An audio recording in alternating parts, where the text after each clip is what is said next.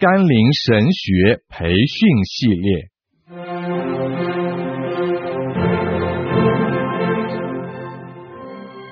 基督教护教学。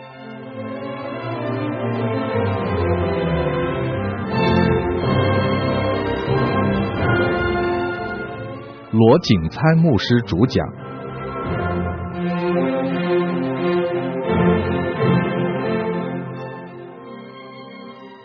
甘霖媒体资讯制作。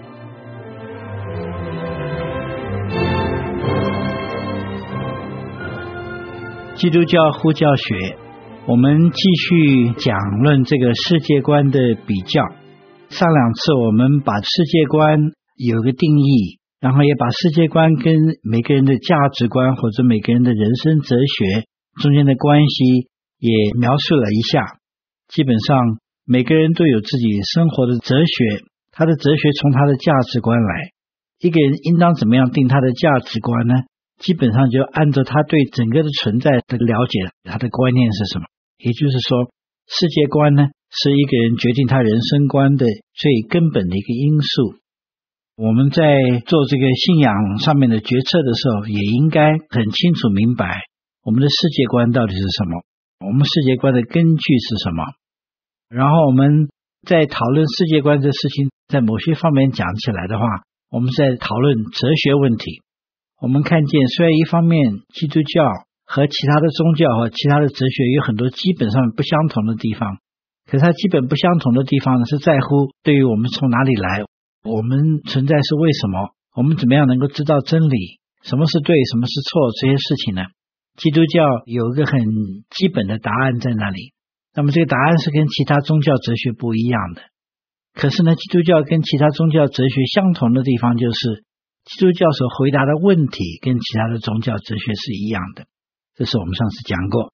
我们也讲过一些我们要比较这种不同的信仰、不同的世界观，来看哪一种是最合乎道理的。那么我们就解释了一下我们怎么样去衡量这些不同的世界观。我们要从它的论调本身有没有互相矛盾的地方，也就是说它的内在是不是相符合，然后也在看他们这个论调呢，对于我们所经历的这个现实是不是相符，这就是所谓外在的相符合。然后我们也看了一下我们需要解释的一些外在的现象是什么，包括宇宙的庞大精密，包括合一中的分别这个现象，包括人的人性，也包括要解释人为什么一方面是有尊严的，另外一方面呢又是残忍的。这是我们在上两堂讲过的问题。那么我们现在就继续了。我们有了这样子根基了以后的话，我们就开始评判那几种不同的世界观。我们也说过，虽然世界上有很多不同的宗教哲学，我们把它组织起来仔细观察一下的话，关于讲到宇宙的源头，这一切存在的源头从哪里来，这源头是什么性质的，基本上没有很多种的挑选。我们就看到说是一个是绝对的无神论，就是说从起初呢什么东西都没有，然后也讲了一切万物的开始呢是从一个无穷尽可是没有位格的，没有性格的这样子的一个起头。另外一种呢，就是一切东西起头呢它是有限的，可是它是有位格的。然后最后一个就是说是无限的而是有位格的，这样子的开始。那么我们就现在评判一下这个绝对无神论。我们上次其实已经提过，沙特呢他讲了一句很中肯的话，他说哲学最基本的问题就是存在。我们假如要有一个哲学的这个理论的话，他必须要对存在这个现实有一个解释。那么假如说是一切万物开始呢是什么东西都没有里面出来的话，这个就是没有办法解释存在，因为你不能够说是存在是从不存在来的。绝对无神论呢，它开始的时候真的什么东西都没有，不管是神也没有，不管是物质什么东西都没有，能量什么东西都没有。假如是这样子的话，我们根本就不可能解释为什么万有的存在。所以我们稍微思想一下，我们就知道这个是我们不需要解释的一样东西，也不可能是一个答案的一样东西，我们就把它先放在一边。那么我们现在就来评论一下所谓的无穷可是无位格这样子的说法，到底是什么样子的东西算是这种说法呢？这种说法里面呢，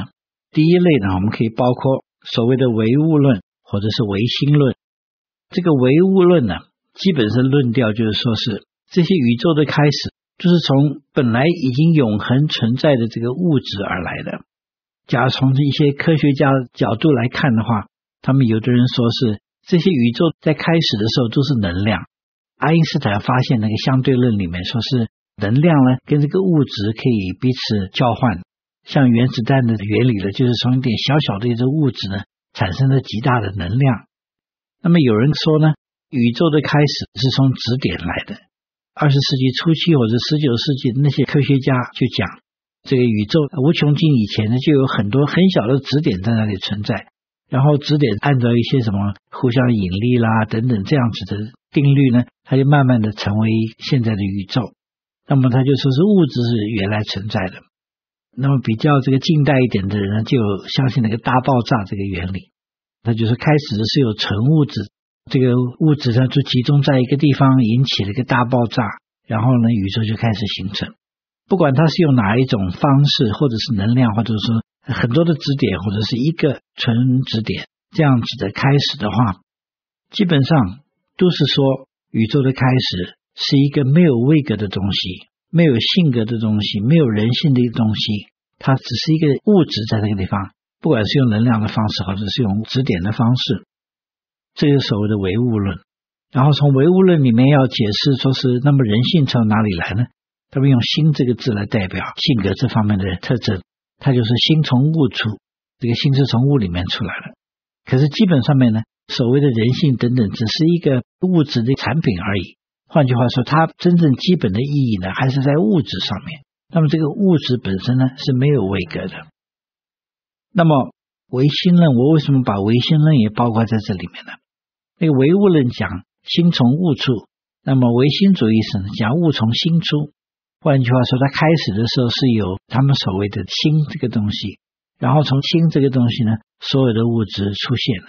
可是我们仔细去看看这些唯心主义哲学家讲的心，只是个不是有形体的理想。唯心主义看这宇宙后面呢有设计，有一个智慧在那个地方，他们就说是个唯心东西呢是从理想里面出来。可是他这个理想呢，他这个心呢只是一个抽象的意念而已，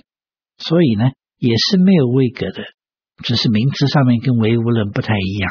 源头上面讲起来这两个很不同的道理呢，背后的思想还是相类似的。换句话说，是一切东西的来源呢是从一个无穷大，可是呢是没有位格的一个东西开始的。现在的社会呢有很多思想其实都是从唯物论这个观念里面出来的，比如说是共产主义，也就是从唯物论的根基上面建立起来的，也可以说是他们的思想呢是一个无穷可是无位格的开始。那么我们在第二部里面讲到这个科学跟信仰的问题的时候，我们也就提到达尔文和他这个进化论。那么在达尔文这个进化论，你说他是只讲科学的问题嘛？他是对科学问题方面的一个思考。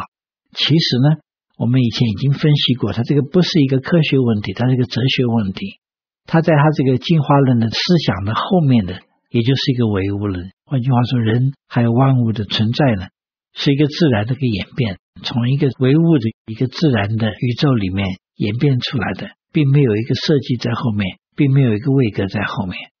这种理论讲起来，在被一些政治家来解说的话，那么所谓人的社会、人的道德观呢，都是演变以后，他们成为一个社团住在一起以后，因为有需要才发展出来的，并不是基本上面有的。而且这些观念呢，也不是有真正基本价值的东西，只是在这个实验环境上面好用就是了。关于啊伦理和人性这方面没有真正基本的意义，只是人在社会里面活的时候方便的一个东西而已。这种样子的思想呢，都是从一个唯物思想出来的。不过呢，我们先不去管他的解释到底对不对，先看他的假设，他的基本思想，他的世界观呢，就是万物都是从没有位格的源头来的。那么走到这个另外一边的话，我们可以看到还有很多其他的东西可以包含在这个思想里面的。所谓的这个一体论，在世界上面有好些宗教甚至于哲学呢，都是属于这个思想的。我们想佛教，我们中国人比较对这个佛教有接触，对它比较熟悉。可是佛教发展到我们中国来的时候，就是变成一个大乘佛教。那么在这个佛教思想里面，就变得有很多的神在那里。尤其佛教到了中国以后，又跟中国的道教混在一起，所以什么如来佛啊，什么玉皇大帝啦、啊，什么这些东西全都混在一起，变成多神教的一个体系了。可是假如我们思考一下，佛教的开始是从哪里来的，我们就晓得这个是在西元前几世纪的时候，在印度的一个王子释迦牟尼他体会出来的一个道理。当时他看到人生是有很多的苦，他思考了以后，他就觉得人生的一些苦呢，全都是从人的这个欲望来的。那么人怎么样子能够达到这个涅槃呢？达到这个极乐的境界呢？人就是需要用他的力量，需要用方法去平除他一切我们所谓位格上面带来的麻烦，比如他的情感，他的欲望，他要把这些东西就除去。这样子的这个方法后面的思想是什么呢？就是说人本来呢是跟这个树木、花草、跟这个山水这些东西呢原本是归于一体的。我们把所有存在的东西放在一起，它基本上是彼此相属的，彼此有同样一个归属。像他们的理论讲，人就好像海里面一滴水，那么我们怎么样再归到那个海里面，怎么样归到那个大体里面，我们就到了我们的归属了，那我们就真正的快乐了。这个思想就是说是呃，人本来是跟宇宙的万体的合在一起，你把整个宇宙的万体合在一起的时候，就是所谓的神了。那么虽然他们用字眼是用这个神这个字眼呢，可是基本上这个观念呢，就说是万有在一起，基本上是一个无穷大没有位格的一个东西。为什么说它没有位格呢？很明显，你看佛教里面他说我怎么样子能够成佛呢？就是我把我位格方面的东西完全平除掉，我否定我自己的情感，我否定我自己的欲望，我否定我自己所谓的好坏，所谓的对错，我让我自己跟这个宇宙万物都合成一物，就像一个鸟，就像个树木一样。那么这样我就达到那个境界了，我就真正到我的归属了。这是一个无穷无位格的。换句话说，人不去发现他的人性最终的满足答案在哪里，而是否定这个人性呢，才能够成为他的满足。这个是佛教的基本思想，可是到以后呢，有很多很多不同的演变。那么这个佛教的这个基本思想，它是从无穷无位格这个源头来的。那么我们也明白，佛教的根源是印度教。其实印度教在现在世界上面所谓有组织的这个宗教讲起来的话，应该说是历史最久的一个。它对这个源头的思想，基本上的思想，也就是佛教基本上的思想，释迦牟尼他在印度教的背景里面发展他的这个佛教出来，他在基本思想上面还是很受印度教的这个影响。他自己在他的著作里面，他也讲，对他启蒙的人呢，是一些印度教的苦行僧等等。那么他的思想在这方面，讲他的形而上学，或者讲他的玄学这上面的这个思想呢，基本上面还是跟印度教的还是一样的。那么印度教基本上也就是说，万物的一切就是一个，我们把万物加在一起呢，那就是所谓的神，所谓的源头了。所以印度教的思想也是这样，很有意思。就是虽然他们是一个没有位格的一个无穷尽的一个源头这种理论出来呢，可是我们今天看所谓的佛教跟印度教呢，中间就是有很多的偶像。你再把它讲回来啊，我们讲中国人呢，中国人的道教思想其实也是这样，也是就是宇宙一切呢，基本上是一个道一个气，一东西就是从那里来的。那么道教里面讲的似乎是一个二元论，它就是有阴有阳，一些东西从阴阳演变出来，可是在阴阳后面它还是有一个，它说一变二，二变四，四变八，然后一切东西从哪里出来，它一切源头呢还是从那个一那里出来。这个一呢，就是什么阴阳这些东西呢，只是讲这个万物的一个性质而已，并不是有位格的。可是另外道教发展出来的时候，我们也发现道教里面这个鬼神呢是特别的多。所以道教、佛教、印度教都是一个没有位格的无穷尽的一个源头。可是我们看呢，它就没办法避免处理位格这件事情，不光光说是没有办法维持它的这个没有位格的这个理论，而变成一个有非常多位格的多神的东西出来，这是很有意思。那我们就看的在今天这个世界里，印度教的话范围基本上就在印度，还像尼泊尔这几个国家里面，好像在其他的国家里面不广泛，可是佛教呢变得非常广泛。那么道教呢在中国人中间的影响呢，都是到了拜鬼神这方面呢，不算是一个有组织的一个宗教，基本上它的影响我们觉得它就是在东方。其实呢我们在今天看见在西方所谓这个新世纪的这个运动，比如说是在美国很多地方，特别是在加州这个地方，在欧洲呢，这些思想所谓新世纪的思想呢，也都是对所谓的后现代的这个西方世界里面呢有很大的影响在那里。那么这个新世纪呢，他们称为新世纪，对我们东方人讲了这一点都不新。换句话说，这个新世纪的基本思想呢，也就是道教的基本思想，也就是一个无穷尽无位格的一个这样子思想。换句话说，所有的东西呢归属呢都是在一个，我怎么样子能够归属在这个宇宙里面呢，我就是神了。比如说是在美国一个以前很有名还拿过金像奖的一个女明星呢，她叫 Shirley MacLaine， 她后来不光光是相信这个新世纪论呢，而且她很推动了新世纪论。她口口声声就讲我们每个人我们是神，她讲那个神呢并不是说是像我们道教里面讲那个鬼神，山后面一个神，石头后面一个神这样子的神。他讲的神的意思就是说是我明白我是归属于这个整个宇宙，我把我自己的心呢归属在这个宇宙的话，但我就是神了。他是讲那一个神。所以这个新世纪这个思想呢也是一个无穷尽而没有位格的这个样子的一个说法。所以我们看今天我假如把印度教、佛教、新世纪、道教这些学说都加在一起，我们可以说今天活在这个世界上面大多数的人都是在这个无穷无位格这样子的思想背后。换句话说，不管他们是不是拜鬼神拜佛，他们也许不是每个人都思想这个问题，可是在他们所信的这个宗教，在他们所信的这个哲学这个背后呢，讲一切万物的来源呢，基本上是一个没有位格的来源。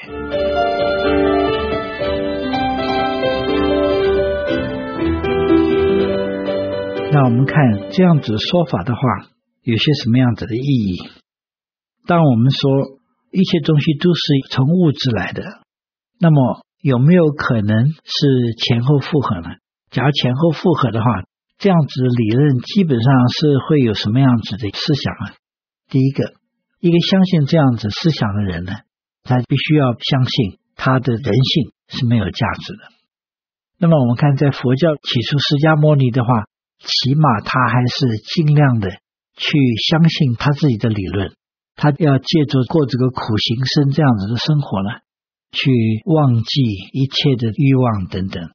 释迦牟尼他也不提倡你怎么样子做善事，有什么样子的修行，你就可以为你自己积什么样子的阴德，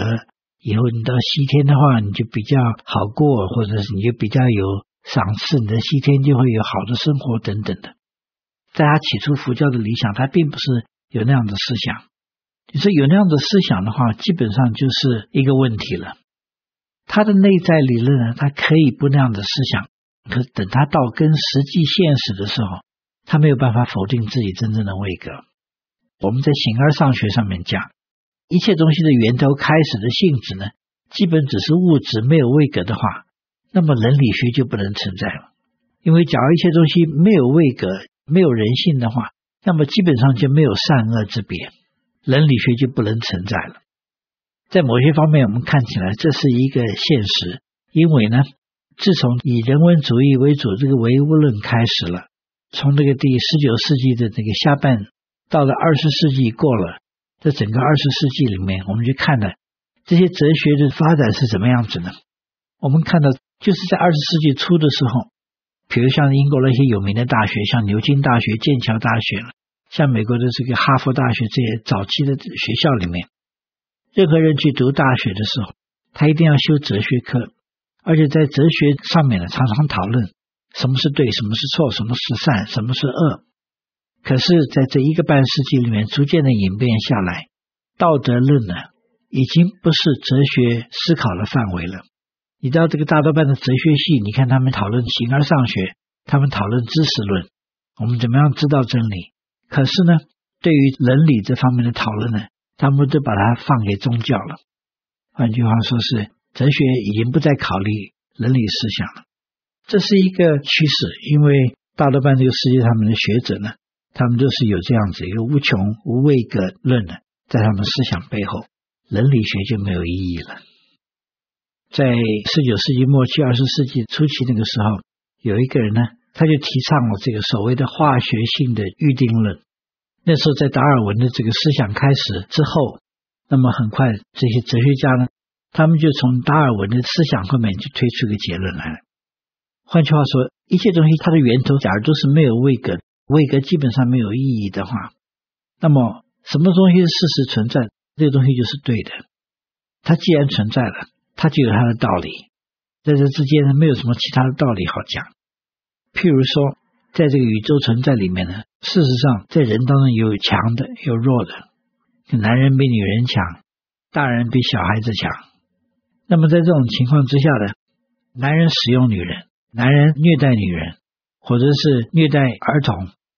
而基本上这是宇宙上面命定的，他本来就比他强，他本来就有那个能力，那么这是存在的事实。既然人只是从一个没有位格的源头来的话，那么弱肉强食就是一个公理了。达尔文讲弱肉强食是进化的一个理由，所以呢，进化是后面的就比前面的强，因为物竞天择，适者生存，就是那些强的才能够留下来，所以强的把弱的压掉的话，这是理所当然的一件事情。你看它从一步到一步就这样推下去了，因为一切东西是一个没有位格的开始的话，没有什么对错在那个地方的。那么在这些提倡者中间，一个他的名字叫 Marquis de Sade， 一个法国人，他这个名字后来被人家讲说虐待狂啊，这个英文里面讲虐待狂就是 sadism， 就从他的名字来的 Marquis de Sade。 他曾经写过一些书呢，看起来的话呢实在是很可怕的。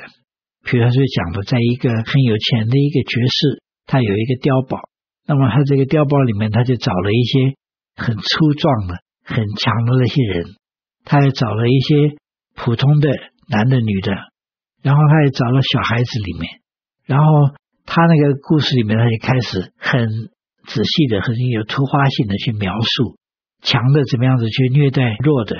不光光是是性虐待，在这个肉体上面的这个虐待，甚至于杀人，甚至于去切掉人家的肢体等等的。那个书写出来马上被法国的当时政府就把它禁了，后来他也坐牢，死在这个监牢里面。他的这个学说呢是很可怕很可怕，可是呢，虽然我们一方面讲它是可怕，一方面呢我们就看见，假如一切东西的源头是没有位格的，那么道德呢是没有价值的。那么在某些方面讲起来，他所写的这些东西，他的学说呢，我们一方面看起来怎么是有人讲得出这样子残暴的一样东西，可是呢按照他的基本假设这样子说来的话，在这个学说里面它是真正前后相符合的。换句话说，我们讲真正相信一切东西是从无穷可是没有位格的这个源头来的话，我们真正要前后相符合的话，那我们只能做这样子的结论。那么为什么在佛教里面不做这样子的结论？虽然一方面讲人是没有位格的，他的七情五欲三个这种观念都要除去，他才能够得到极乐，可是另外为什么又产生出来人要行善不能行恶，怎么样子积善，怎么修桥铺路，怎么样去帮助贫穷的人等等，这样子的话他就可以积功德。这些思想是哪里出来的？为什么会有这样的思想呢？我们一方面看见他这样思想跟那个佛教起先开始的时候他的源头是很不符合的。一个是讲你不能够有这种道德观念的，没有真正的善恶在那里，可是另外一方面你要提倡那样子的善恶在那个地方。甚至于在很多地方传佛教的时候，他们讲的道理还是你看我们佛教多好，我们是行善的，我们做各种样子善事，我们积功德等等，怎么来的呢？换句话说，我把这个当作它的外在不相符合很清楚的一个现象。换句话说，就是在这些人相信一些东西的源头是一个无穷尽没有位格的源头，相信这个人性呢本身上面使你痛苦的一样东西，不是一样好东西，不是你应当有的一样东西，他为什么到后来又有呢？因为事实上呢，源头不是那样子的。事实上这个人性这个位格这件事情是神放在人心里面一个不可否定的东西，是移不掉的一个东西，不能去掉的一个东西。我们要去否定它的存在呢？只是比如说是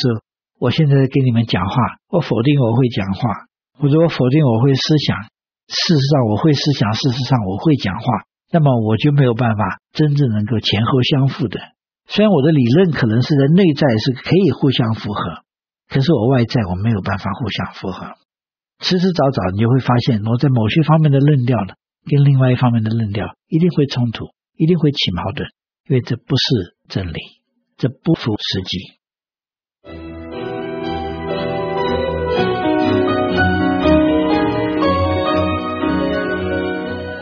另外呢，我们从他的形而上学的问题，我们再看另外一个问题，就是我们以前讲过了，我们任何一个论调必须供给我们一些答案，这些答案中间呢，它必须要解释宇宙的庞大与精密。假如我相信这个源头，虽然说它全是物质，那么它开始呢是无穷尽的，那在理论上我可以解释宇宙的庞大，宇宙为什么那么大，因为我的源头有那么大。可是呢，他们能够解释它的规律和它的复杂。唯物主义不相信在万有存在之前呢，有一样力量很有智慧的把这个宇宙设计起来。其实科学越发达的时候，我们就发现这宇宙的精密到底是有到什么程度。一个很简单的一个生物，就像外面草地上面的长了个草，你把它解剖一下去了解一下，就发现就是一个草的话，它是非常非常精密的。那个草细胞跟细胞中间的这个沟通，然后呢，这个一个草中间它有那个脉络，怎么样子把养分呢从草到根，然后那些什么水分跟这个矿物质呢从根到那个叶子，然后在细胞里面还有叶绿素，它就是太阳光照到上面，它就产生养分的。这些东西非常非常精密，就是简单的一个草就有那样子多的精密在里面，就包含那么多的作用，那么多的细胞在那里。那么这个精密程度呢，很清楚看见一个说设计。我们虽然从哲学上面我们不能够就是说是我看见那个设计者了，可是我们看见每一样东西的存在呢，就是有很精密的设计在那里。那么这些完全是唯物论的学者呢，他们要解释宇宙是怎么来的。在宇宙开始是有很多物质在那地方，结果就是按照一个豁然率这样子，物质跟物质相碰以后就产生什么样子的化学产品，在很长很长的时间他们相碰相碰相碰，然后就慢慢的东西就成就出来了。当这个我们真的要算上豁然率的话，我们按照数学这个豁然率来做计算的话，那么这个宇宙有现在这个精密的程度，它需要的时间呢，需要就是豁然这个样子东西能够使它出现这个时间呢，比这个宇宙显得所谓的上千万这样的时间呢，实在是不够。真的一切都是豁然，没有设计的话，能够达到今天这种有设计的这种精密的程度的话，千万年是绝对不够的。那这个不说，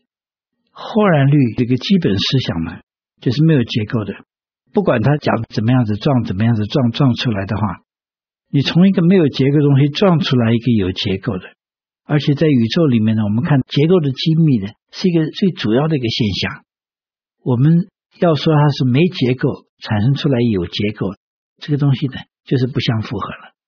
不光你从科学这个角度讲，它这个时间这个豁然率这个显然是不够。我们就看它基本的哲学思想的话，你不能够从说是没有设计里面你就变到有设计，这个是没道理的，这是不相符合的一个东西。事实上我们从时间的观念上面看起来也是不合理的，也是不可能的。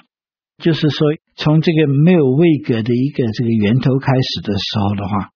我们可以解释宇宙的庞大，不能够解释宇宙的规律从哪里来。规律不可能从不规律来的，你没有父母生不出孩子来，你不能从没有到有。这就是跟那个哲学一个基本道理，就是存在这个问题是相似的。你必须要设计，就说是我们讲真正的一些东西的来源呢，这不是事实啊，就是我就是说我们能够观察到东西从简单的变成复杂的话，那么在这个过程的后面呢，必须有一个力量在那里，必须有一个原因在那个地方，使它能够走这个方向的。换句话说，就是从它是简单的没有规律的，它能够变得有规律和复杂，讲不通的。这个理论呢，不能够解释变化，不能够解释规律。那么在这个知识论上面讲起来的话，这个问题就比较大一点，这个材料也很多。那我们在下一堂在思考这个问题。